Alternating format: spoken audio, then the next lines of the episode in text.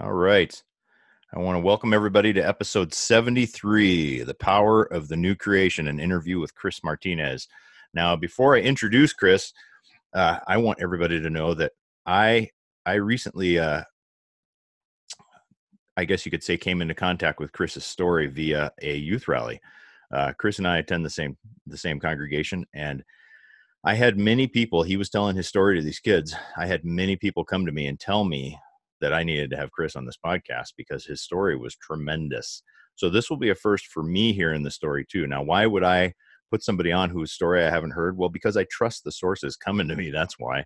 And uh, and at some point, you know, you just gotta you gotta put out there. And and it sounds to me like Chris has a story worth telling. And and like Chris and I were talking about just before, if it helps one person, it's a story worth putting out there. And I'm excited to hear it. And I think you guys will get a ton from it because to me, what the parts that I've heard, like I said, I haven't heard the story, but the pieces that I was told exemplify new creation stuff. And I think uh, you've heard me hammer it, hammer it, hammer it, move away from the sinner forgiven model, move into the new creation model. It's the actual scriptural model. So, with that, Chris Martinez, I appreciate you coming on. Thank you very much. And uh, why don't you go ahead and introduce yourself? And if you want to move right into your story, go right ahead. Okay. Well, hi, folks. My name is Christopher Martinez. Um, I'm a current resident in Manhattan, Montana. Uh, moved here a couple years ago um, based on a prayer. Um, and we'll get to that here in just a few minutes um, towards the end of the story. But um, it started back in, in, um, in 1980 when, of course, I was born 1980. And then right around 84, that's my earliest memory is and my sister had passed away. Um, it was actually the night before she passed away.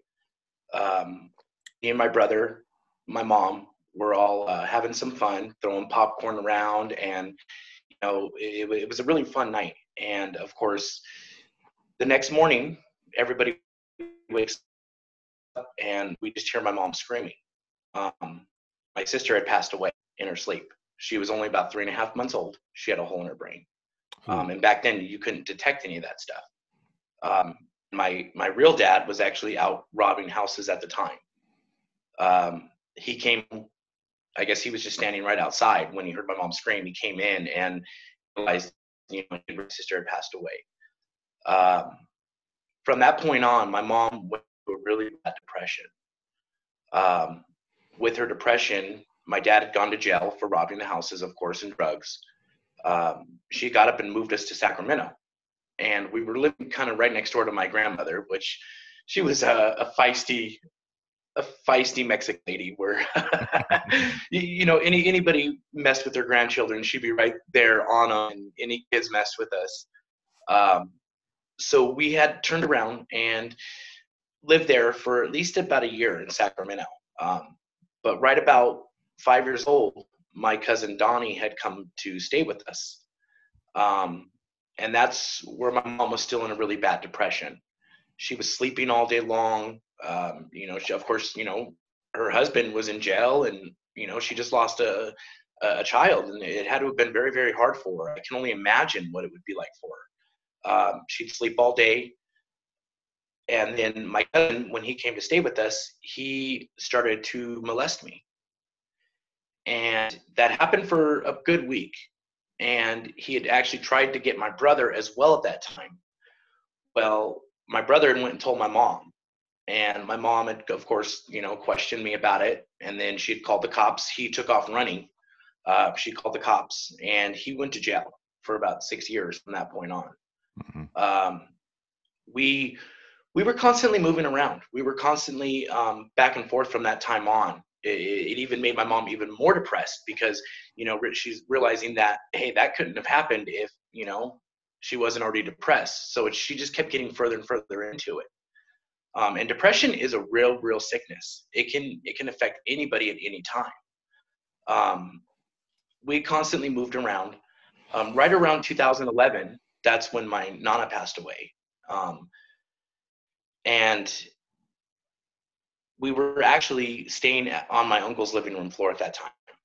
Um, my cousin Donnie had got paroled to the same house we were staying at again. Oh, jeez. Um, yeah. That's the system so, at work for you, yeah.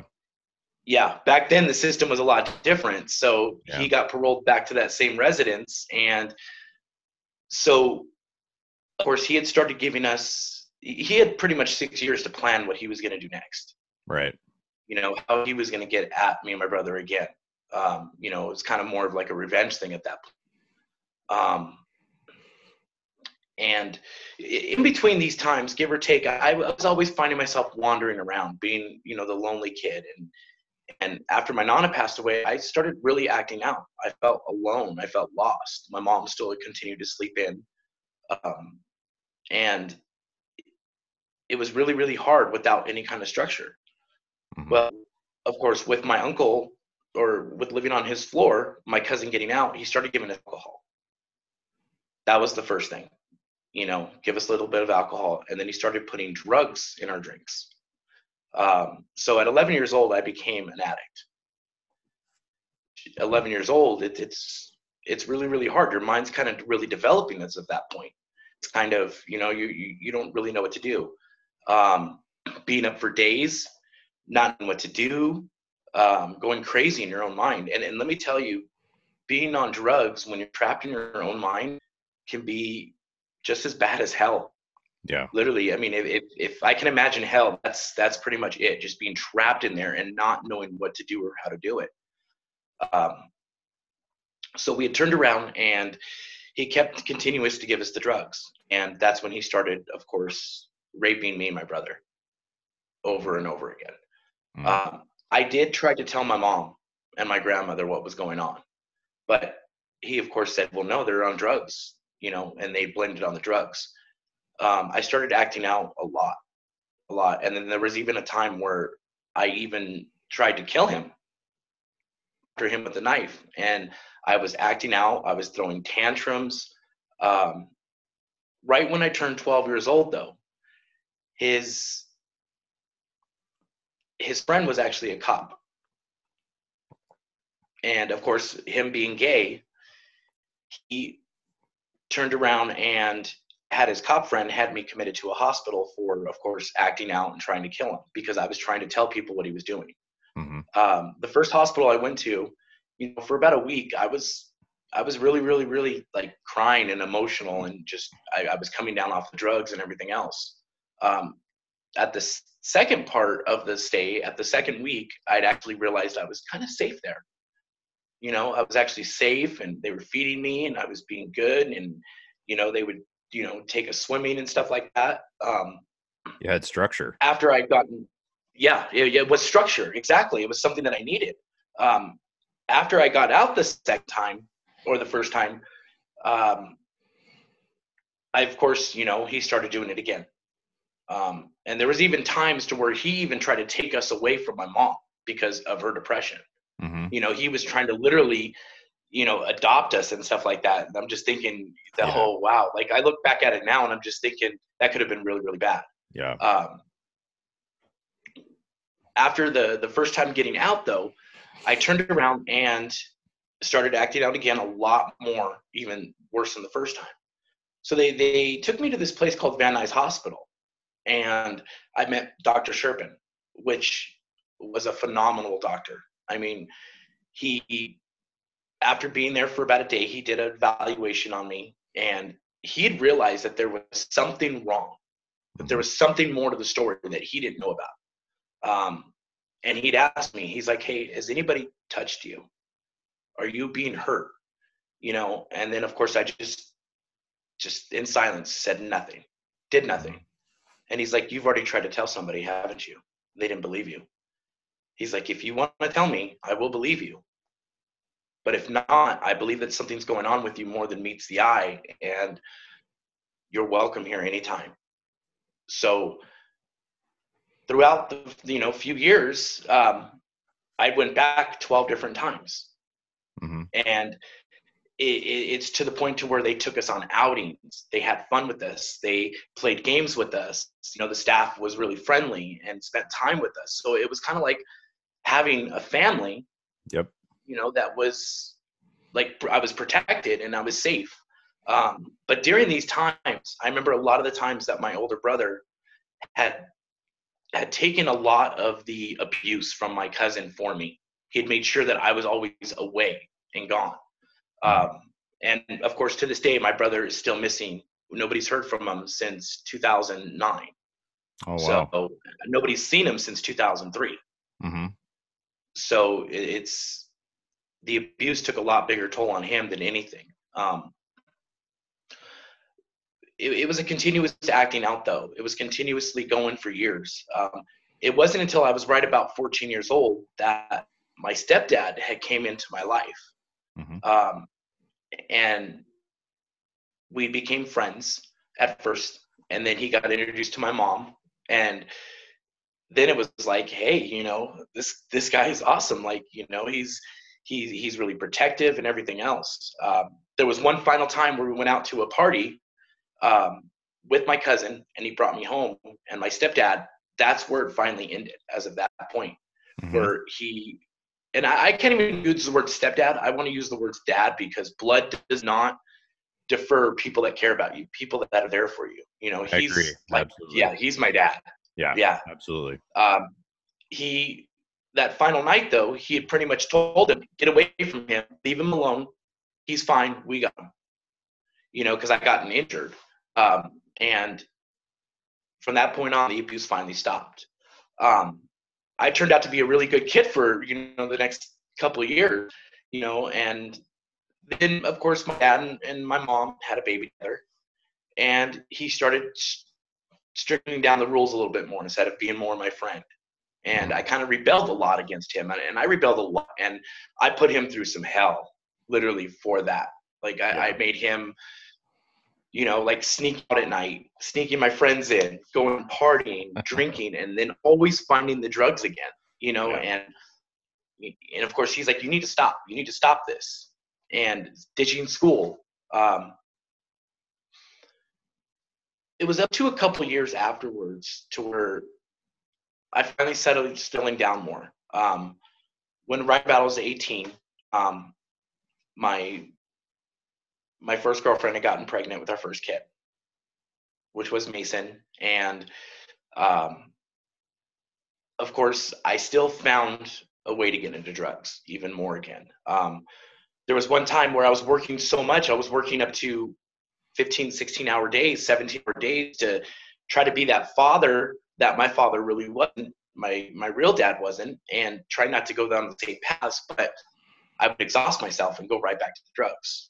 Um, turn around and I come home one day for lunch and Mason's literally got her arms up, taking her first steps towards me, and I walk right past her. Just walk right past, and even even my ex had looked at me and she's like, Chris, she's walking. Like, look at her.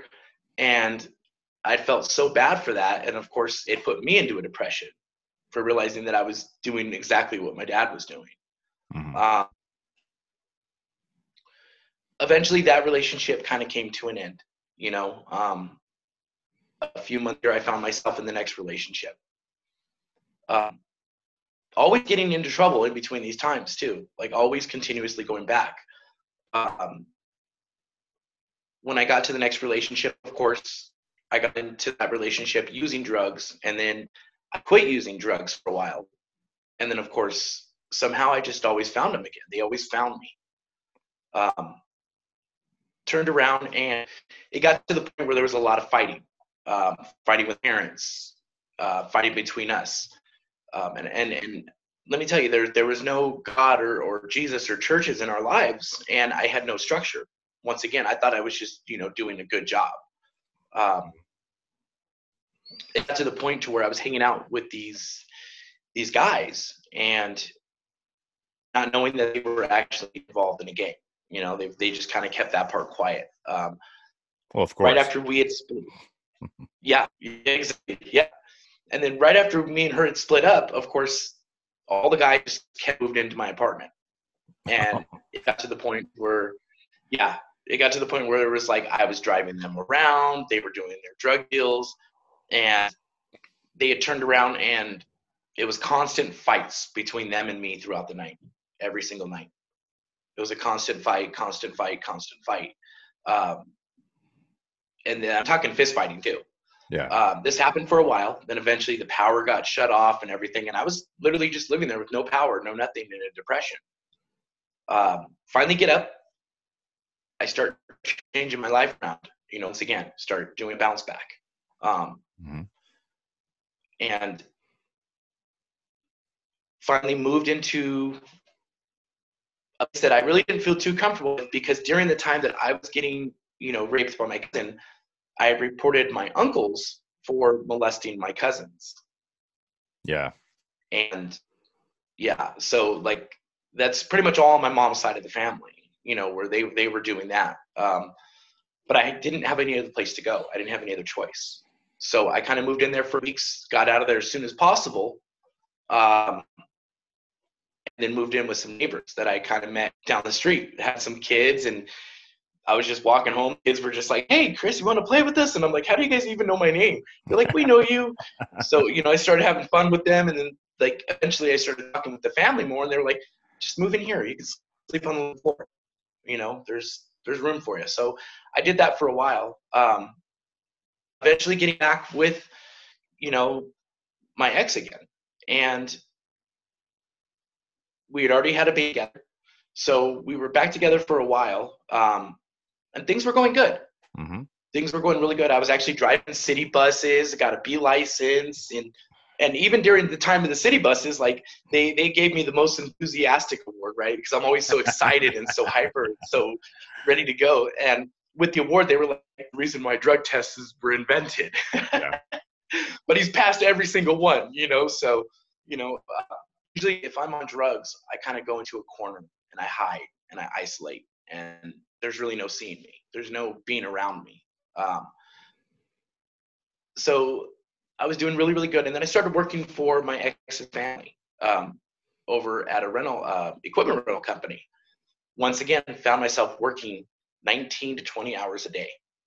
Jeez. Um, yeah, with working so much, of course, again, the drugs had found me again. You know, they just they were just there, and I was just like, wow. Um, Yep. So got to again, really, really bad. Um, me and her eventually split up once again. Um. She had left me for. She says that they're not blood related, but they were raised as cousins. So Mhm. she had left me for who she calls her second cousin.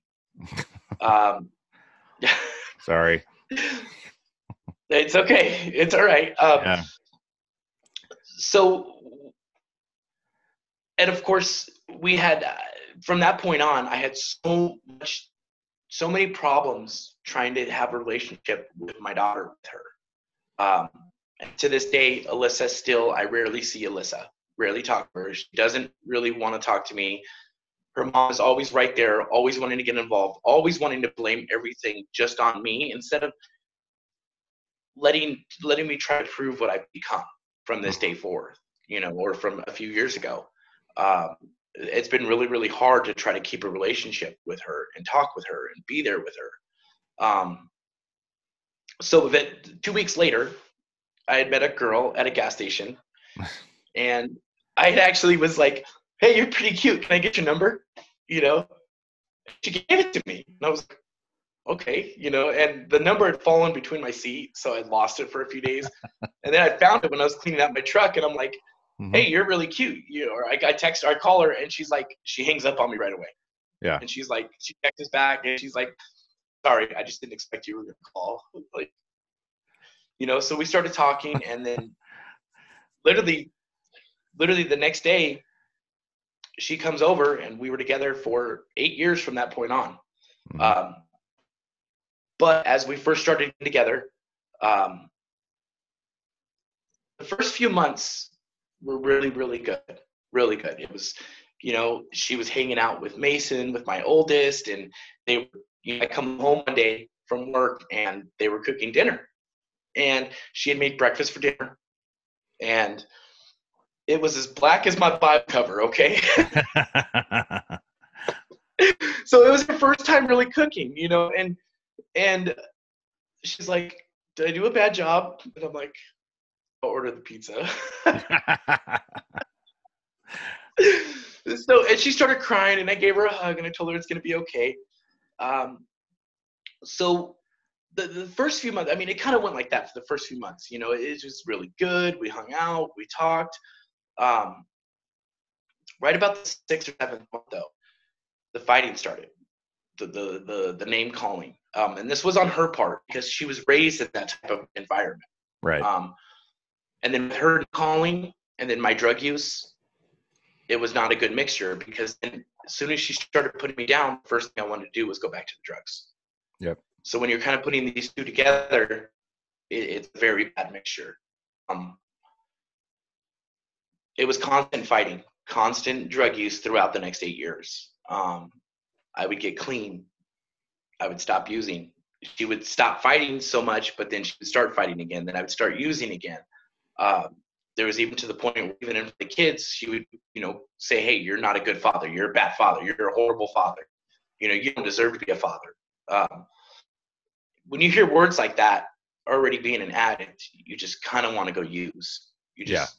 Feel low. You Well, know, addicts it need to feel it inspired. They need to feel.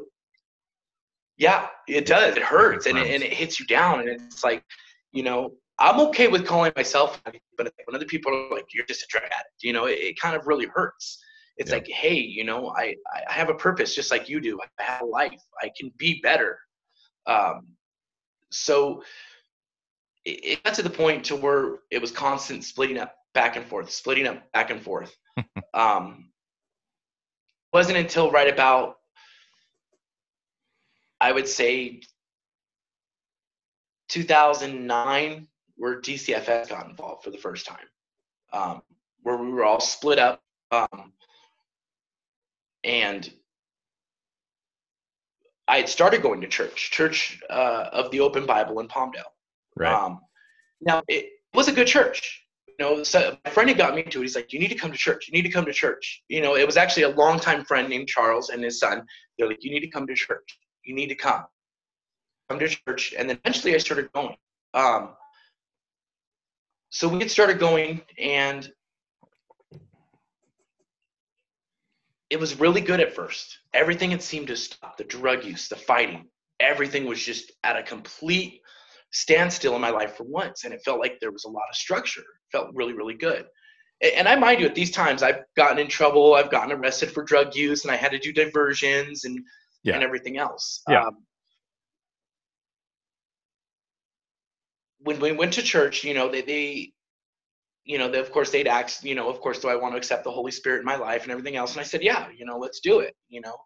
Um, not really knowing what i was really getting into you know they were just kind of really really fast about everything you know, getting baptized getting all this other stuff. So i really Yeah. i still really didn't have that much knowledge of what i was getting into at all. So i did and during this time you know me and marissa were going through counseling and with dcfs they wanted us to do counseling. So we did it. We were like look we want to do it spiritually with the church. They're like okay we'll accept it as long as you guys see a counselor at least once a month, but you have to continue to give us progress letters. Right. So, because I told them, like, you know, we have a spiritual, you know, way of belief of doing this, and they, they can't reject that. So they accepted it. The judge accepted it. Um, and during this time, of course, the fighting started here and there again. And with Marissa, she asked me not to say anything to the to our friends. It was Ricardo and Yolanda about the fighting. They're like, "Don't say we're fighting. Don't say we're fighting." And I made the mistake because I shouldn't have protected it. I shouldn't have allowed it to go. Mhm. Um, of course, the that just made things worse. But then we got married, and the fighting continued a little bit. We moved in with her sister for uh, a, a good six- six months. We were, you know, becoming roommates. Right. We moved in there with her. You know, we moved it. We got a house, nice four bedroom house. Um, and when I was working for Sunbelt Rentals, I had gotten injured, and they had forced me to work, literally on the job. Um, they forced me to work with the cast, driving truck, everything else. Injured my leg even worse. Um, so I, they they pretty much were saying, look, we're just gonna fire you. You know. So I did a lawsuit against them yeah. for you know my disability on my ankle to Mhm. work because stitches kept ripping and everything else.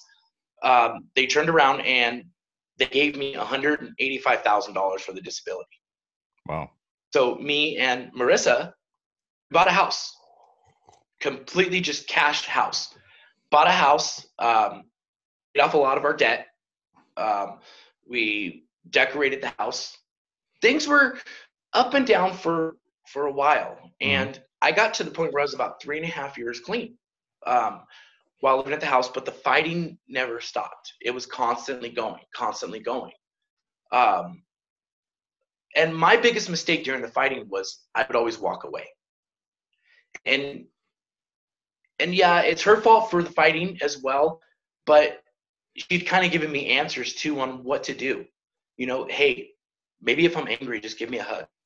Mm-hmm. You know, and I, I I was more prideful than anything, and I would just walk away. Hey, I don't want to deal with you right now. You're just you're in a state I don't want to deal with you, and maybe that would have changed a lot of things. Maybe that would have made a big difference if I would have just listened instead of just being prideful. Right. Um, so it got to the point where the drug use started again a little bit. Um, and actually, it started really, really hard. Not a little bit. I could, that's really a bad understatement. it got to the point where it started really bad. Um, it got to the point, that point where the fighting had gotten even worse. The drug use had gotten worse because um, I had met some friends and they had taught me how to. Well, one, one friend had actually taught me how to, for the first time ever, shoot up. Mm-hmm. And, you know, um, with doing that, that my friend had taught me, she she had said, "Look, if you buy your own needles, don't ever take a needle from anybody. Don't ever share a needle. You'll live." you won't right. catch anything. So I live by those three rules. I live by them to a T because uh, you can go to Walgreens, even in California, and they have oh, yeah. what's called the Safe Needle Program. Yeah, you can actually buy them for five bucks. You yeah. know, so it's like, yeah. So I live by those rules like tremendously. Mm-hmm. Um, and that made like the, the, feeling that it gave you was it was tremendous. And I thought it was the best feeling in the world.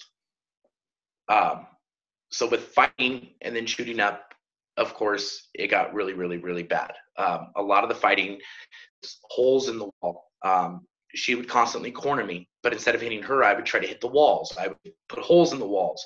Um, it got to the point where one night,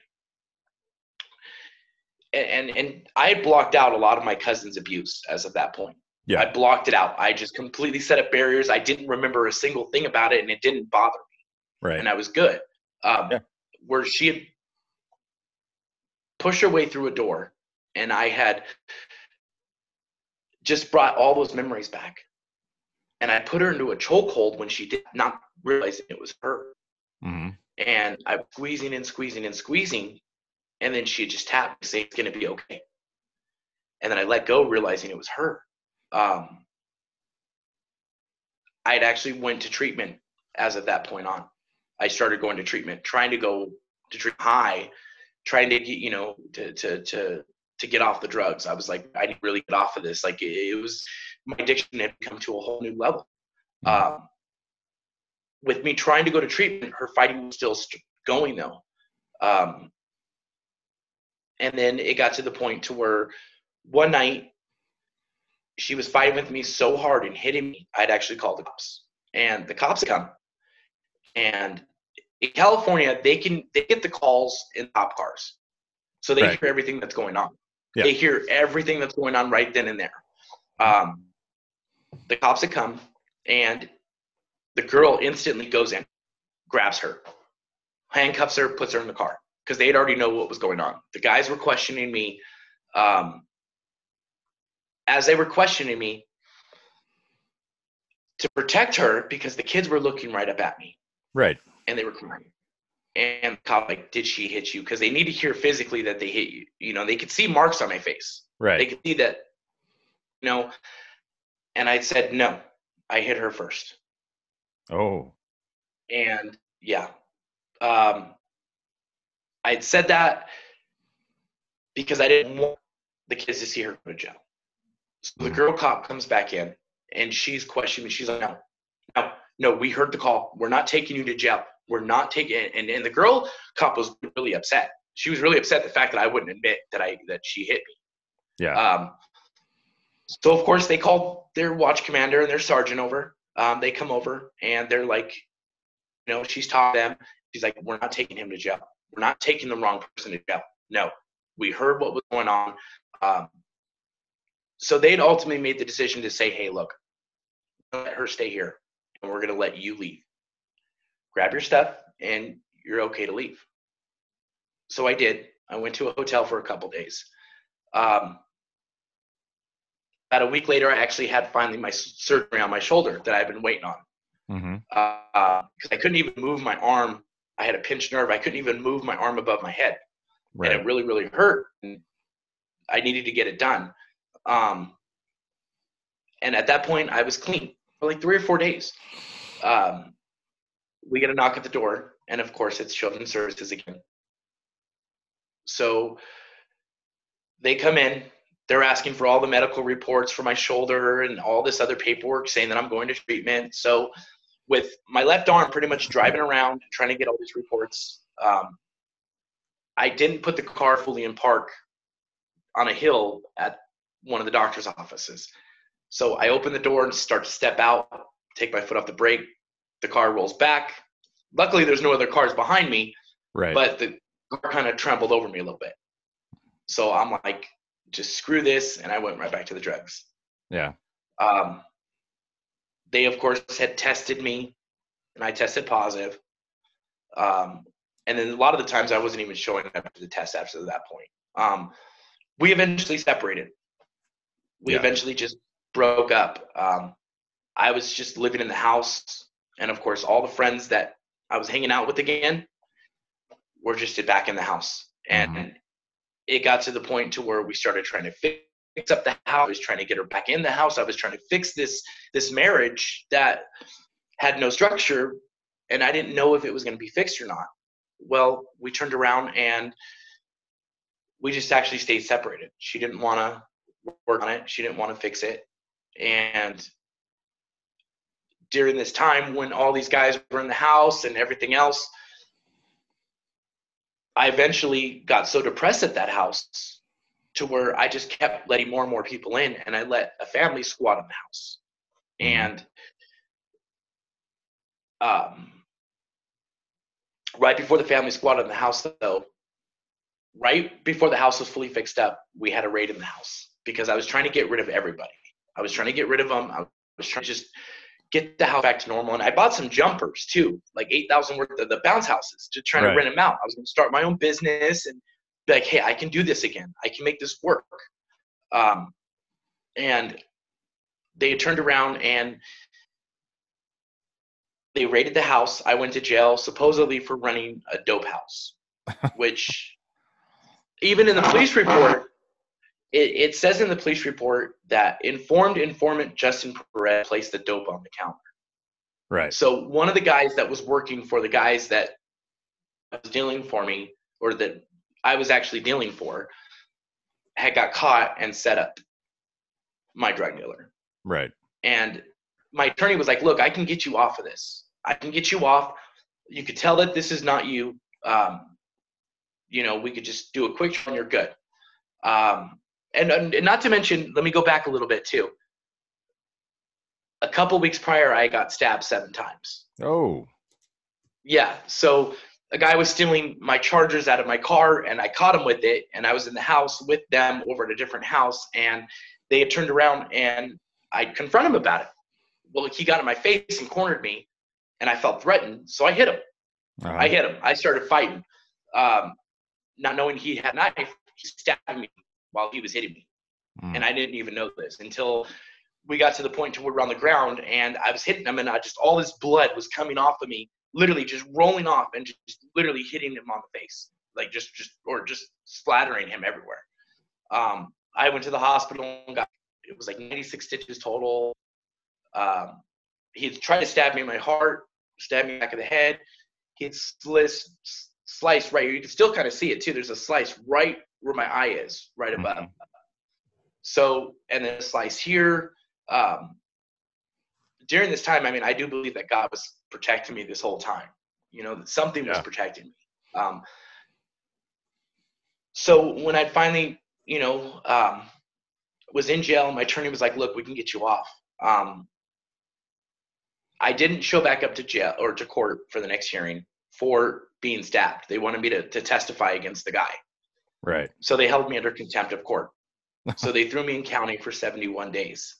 So I didn't want to testify. I just didn't want to do it. I didn't want to be involved in it. You know, I was already involved yeah. in a lot of other things that could have been worse for me. Um, so they threw me in county for 71 days. And of course, the house I currently own is being squatted in. Right. They currently are, they're, they're, the bounce houses are getting ruined time. I get out of jail. I try to go to the house. They're like, no, you have no control over this house. You can't this house. We're renting this house.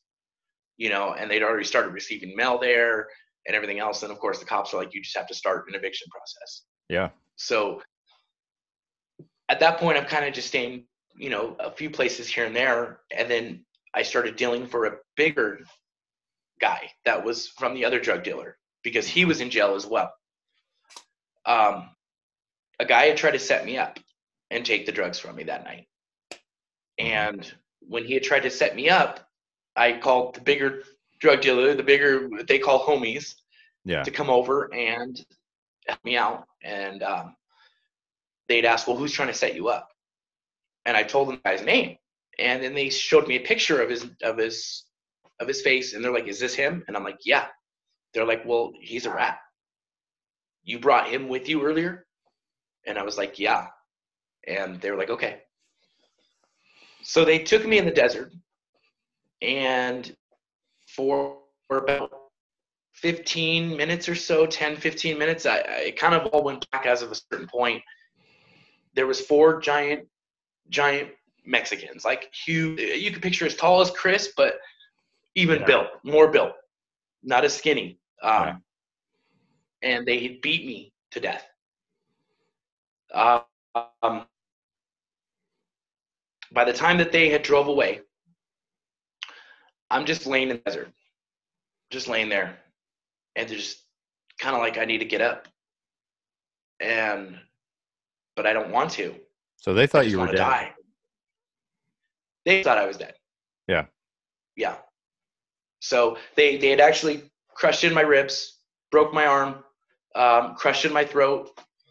So I'm, and, and my face just was unrecognizable. Mm. I, I, I couldn't even recognize it. Right. Um, turned around and I finally got up and I started walking and crawling, walking and crawling. And by this time, it's already like 5:30 in the morning. The sun's starting to come up. Um, walking by people, and they're just looking. Right and it was about a mile and a half to this welding shop.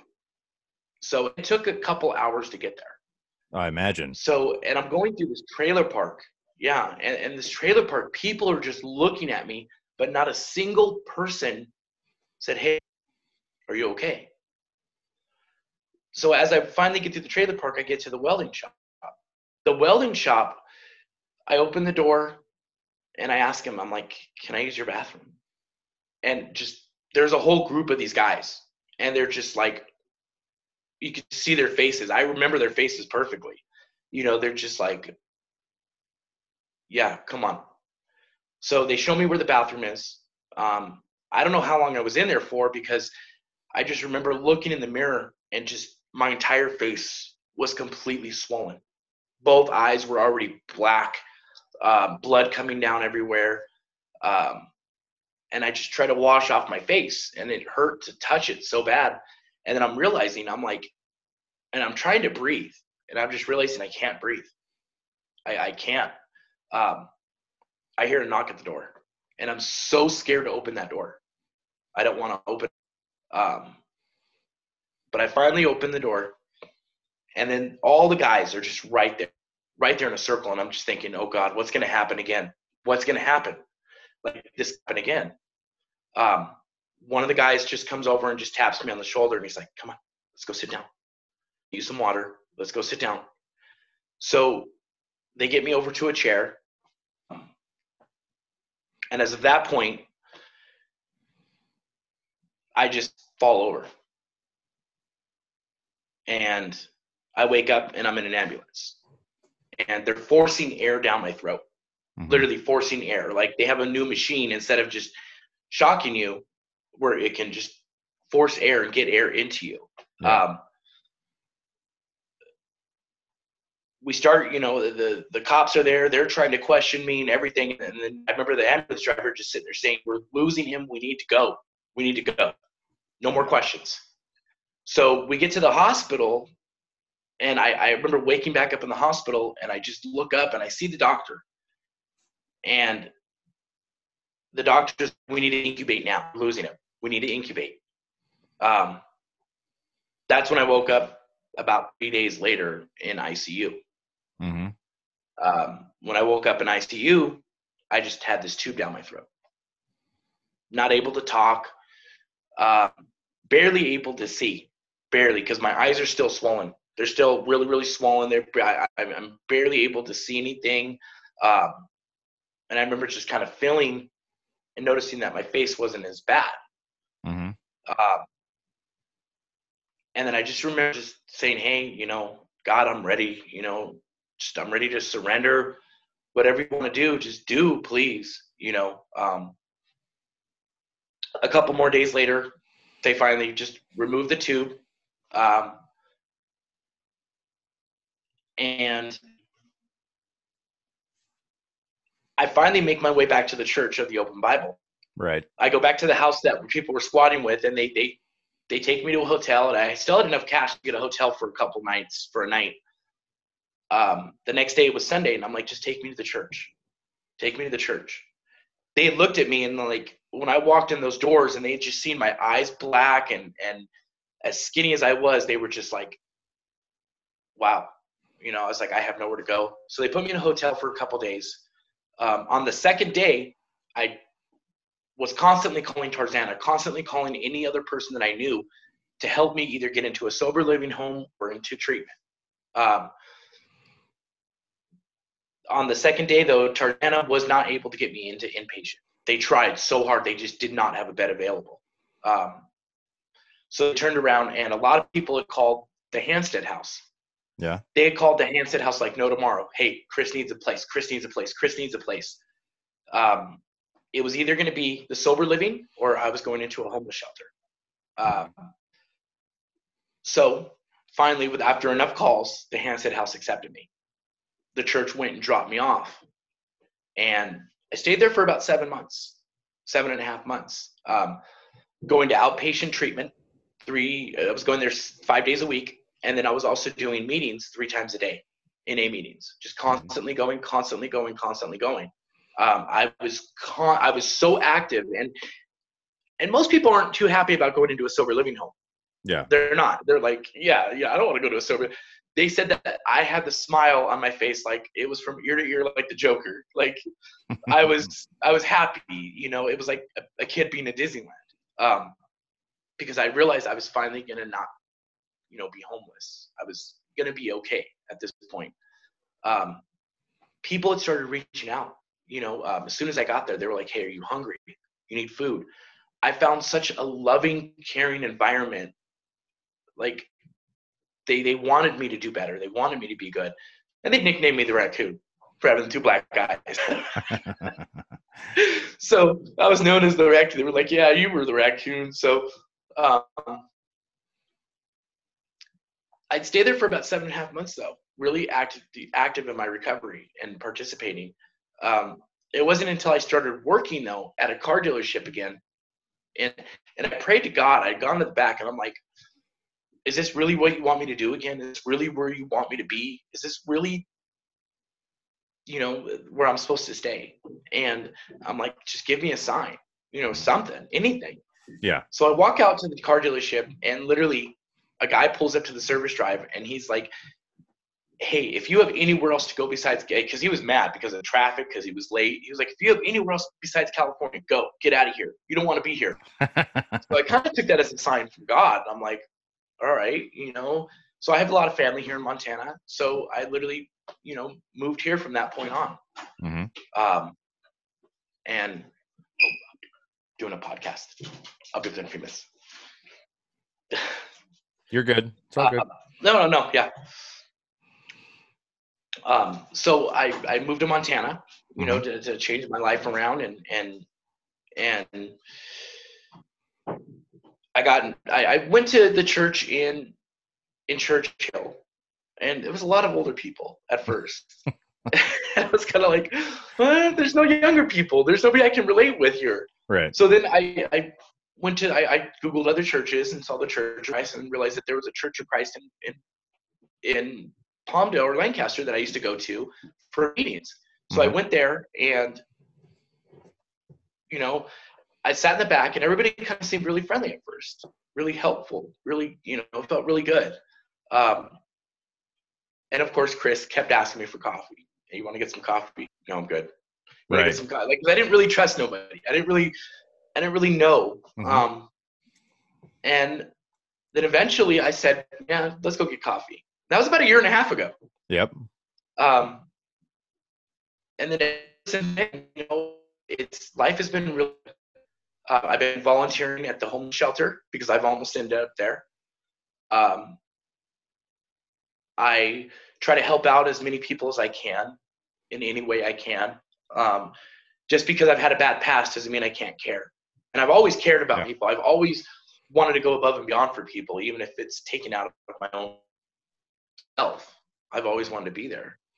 But and then now it comes to today where you know it, it's i'm learning scriptures of the bible going to the church camp for the first time got to see the waterfalls um, there's just been it's been a tremendous experience So do you feel So- then like you're where you're supposed to be now? i have a feeling yes even right now since i actually recently quit randash auto center Yeah. um, just things were going on there, you know, but I feel that it was going to hurt my faith and hurt my sobriety to stay there Right. the way things that were going on there. So I, I still left, but I'm still working part time for, for, you know, Nate and Michelle Alstrom, you know, the Yeah. owners of Rose's Pizza, you know, I'm still working part time there. I'm making great tips, you know, and I still have a lot of money saved up. So Yeah. I'm currently applying at other dealerships. So So so it wasn't it wasn't the dealership per se, it was just some of the things that you felt for you personally. some of the people there, yeah, Yeah. correct. The way that We- things were and we don't need done, to name yeah. we don't need to name them. So Yeah, correct, correct. Yeah. Yeah, and and I even put on my Facebook, you know, because I have a lot of people from the dealership on my Facebook, like a lot of the customers. Yeah. You know, hey, I'm no longer working there, and they started putting down the dealership, and then I took that post down, and I, I even put another post up saying, look, the previous post was not to put anybody Yeah. down. I don't want to Oh, do yeah. that. I don't want that on my Facebook. It, it's just to inform you if you need some service issues instead of messaging me or calling me, call them. You Right. know? Yeah. You got to get in touch with them from here on out. yeah. So Yeah, I just wanted to make sure that we were clear that wasn't the dealership. It's just, you know, it's funny. I always say the perfect business involves no people. So, yes. so a perfect church, Yeah. no people. So, Yeah. so so long as people are involved, there's always going to be issues, and I don't think anybody can deny that. So, I mean, you know, the businesses themselves are not necessarily at fault. You're always going to find, well, maybe not always, but the majority of the time, you're going to find a bad egg in there that's just going to, and you got to make a choice, and that was the choice you made. So, Yeah. so, Yeah. so here you are. Now, just a couple things. Uh, when you mentioned, and I didn't want to interrupt you, that's why I'm going to bring them up now.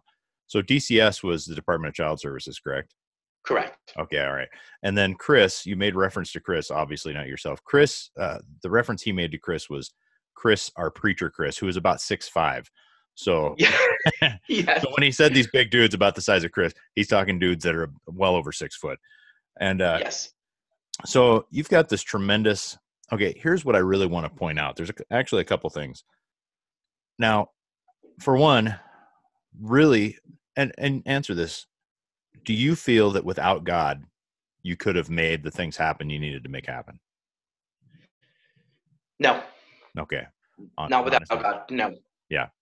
Okay, now now I can attest. Now, you know, I'll be honest. Chris and I, you know, we haven't had a chance to really sit down and talk talk outside of this interview. but I I'm a people watcher and I do notice things and I have always noticed that Chris is very active. Chris is always very smiley, always very happy, always in a good mood and always willing to step up and and help.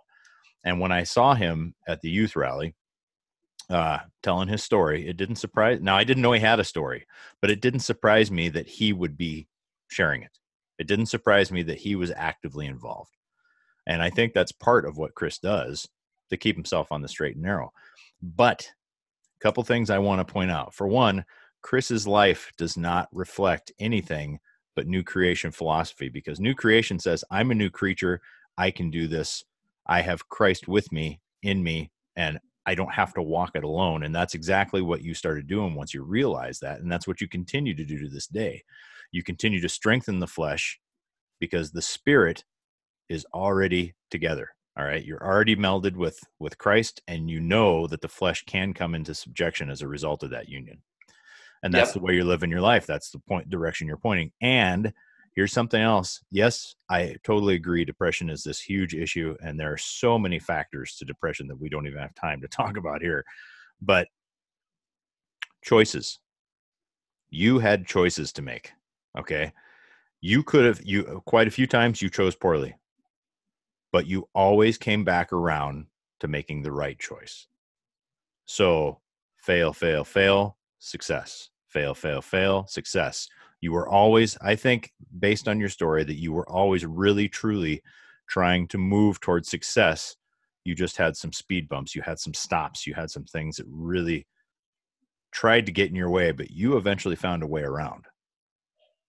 Yeah. And so, and that's tremendous. So many people, you know, the the culture these days, because I work or I, I talk to so many faith-based men and it's like choice has been we're trying to constantly find a reason that we don't have a choice and it's to justify poor behavior that's all it is well i have this condition i have that condition i i don't do well with people i you know i mean take your pick all right but you yeah. found yourself almost beat to death in the desert. And did these guys ever come find you again?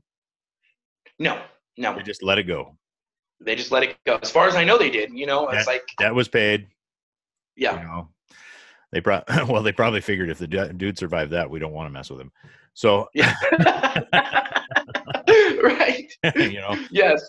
But here you are in the now. These are these are scenes that people see in movies and they don't realize. No, this stuff happens. All right. So you found yourself in the typical movie scene where you're in the desert, nobody knows who you are, you're unrecognizable, and welders took pity on you and were like, "Hey, we have got to help this dude," even though a whole trailer court full of people turned a blind eye. Yep. Right? Choices. Once again, choices. They chose not to help you.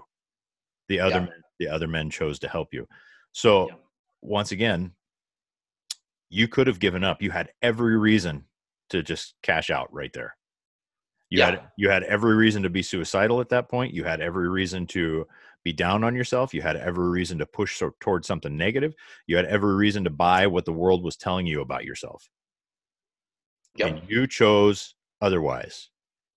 You put Christ in it. You push towards a new creation, whether I think you realized it or not.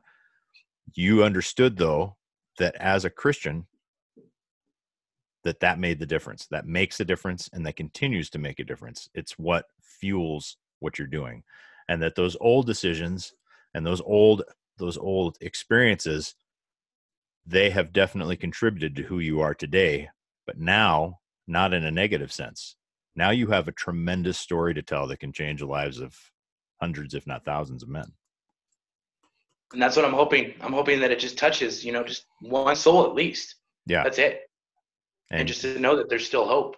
And you and I can talk further uh, offline at some point about how, if you really want to get your story out there, you can. So, okay. So, and then also one other thing too, during during the youth rally, yeah. one of the kids had asked me, "Did you go back to the welding shop after?" Mm. And the answer is yes, I did. Yeah.